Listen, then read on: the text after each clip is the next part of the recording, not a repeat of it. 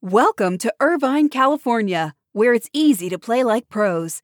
At the heart of Irvine's competitive culture is Great Park, the region's premier 194 acre multi sport complex, equipped for youth teams to Olympians and everything in between. Plus, Great Park's expansion is underway.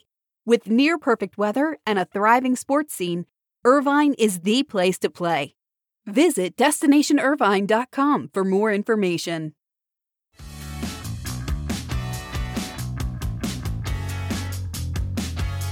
If last night's ESPYs didn't satisfy your sports viewing pleasure, you're in luck today as games resume across Major League Baseball after a one day post All Star game break. The schedule includes a pair of doubleheaders highlighted by the Yankees at Houston. There are a trio of WNBA games, plus the PGA Tour stop in Minnesota gets underway today. Tour de France is still rolling, the track and field world championships, and there's soccer because you can always find soccer matches to watch. Good morning. It's Thursday, July 21st.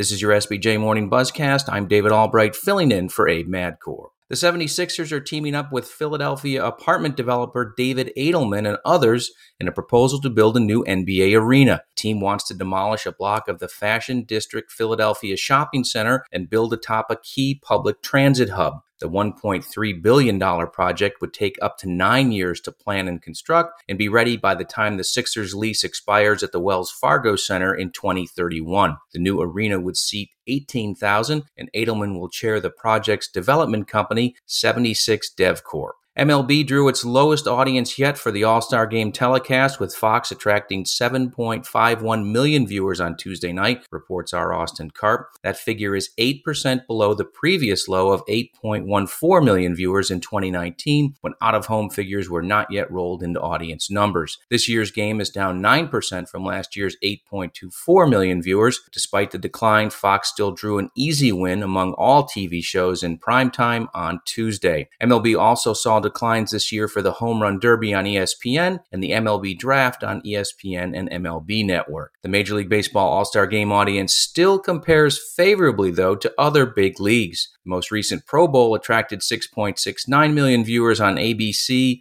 ESPN, and Disney XD, while the NBA All-Star Game drew 6.28 million on TNT and TBS, and the NHL All-Star Game drew 1.15 million on ABC. As expected, Fanatics is reporting record sales at its 16,000 square foot MLB shop licensed emporium within the Play Ball Park area at the LA Convention Center. Over four days, Fanatics surpassed by single digits a record established at the 2016 All Star Game Fan Fest in San Diego when the store was administered by Aramark and opened for five days. Dodger Stadium surpassed the venue All Star Game sales record set at Yankee Stadium during the 2008 Midsummer Classic by over 60%. Fanatics co president of direct to consumer Jack Boyle tells our Terry Lefton that the setup this year was the biggest FanFest store to date and had self checkout for the first time, but only around 10% of the transactions were handled without a cashier. Name and number jerseys from LA based MLB stars like Mookie Betts, Mike Trout, Shohei Ohtani, and Clayton Kershaw were among the top sellers. More Nike All Star Game jerseys and new era caps were sold on MLBShop.com than ever before. Overall, All Star merchandise sales on the site are up 57% year to date compared to 2021. The NFL has called a special owners meeting on August 9th in Minneapolis to formally approve Walmart heir Rob Walton's record breaking $4.65 billion acquisition of the Denver Broncos. Sources told our Ben Fisher. The league's finance committee has not yet voted on the deal, but that step is expected shortly. Approval would end the Bowlen family's ownership of the team after 38 years. In June, a group led by Walton, his son in law Greg Penner, daughter Carrie Walton Penner, and Mellody Hobson was chosen from a group of four finalists to buy the team from the Bowlen Trust. Drew Brees has joined the ownership ranks of Major League Pickleball, the Team Pickleball League, now in its second year. Brees, who's an avid player, recently departed a broadcast role at NBC, and in May he teased that his second act may involve the fast growing paddle sport. He is now the co owner of the Mad Drops Pickleball Club, 2022 expansion team owned by Good Alpha Industries, along with investments from Lakers co owner Jim Buss, among others. It's one of four new MLP teams that's joined the ranks for the 2022 season. The co-ed team format league is hosting three events in 2022, the second of which will take place in Newport Beach, California next month with a total prize purse of $319,000.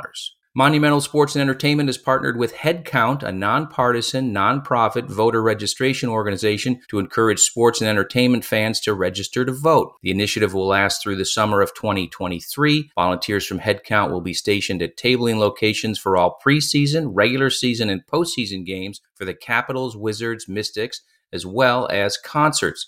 Throughout the 2022 23 season, Headcount will staff over 120 games and events between Capital One Arena and Entertainment and Sports Arena. The effort officially launches today as the Mystics will return to play at Capital One Arena for one game this season. On the latest episode of their podcast, Andrew Marchand and John Ourand discuss how Apple or Amazon could create a new distribution model for the NFL with the Sunday ticket deal which could be global. To also discuss what's next for the Big Ten and its TV rights, ESPN Plus's monthly pay hike and what it means, David Feherty's move to LIV Golf, the issues with the Derek Jeter doc, and Tom Brady. And they end the show with a How many followers on Twitter does this person have game? You can listen to the Marchand and Ourand Sports Media podcast on Apple, Spotify, or wherever you get your podcast. That's your SBJ Morning Buzzcast for Thursday. I hope everyone has a great day, and we'll see you back here tomorrow morning.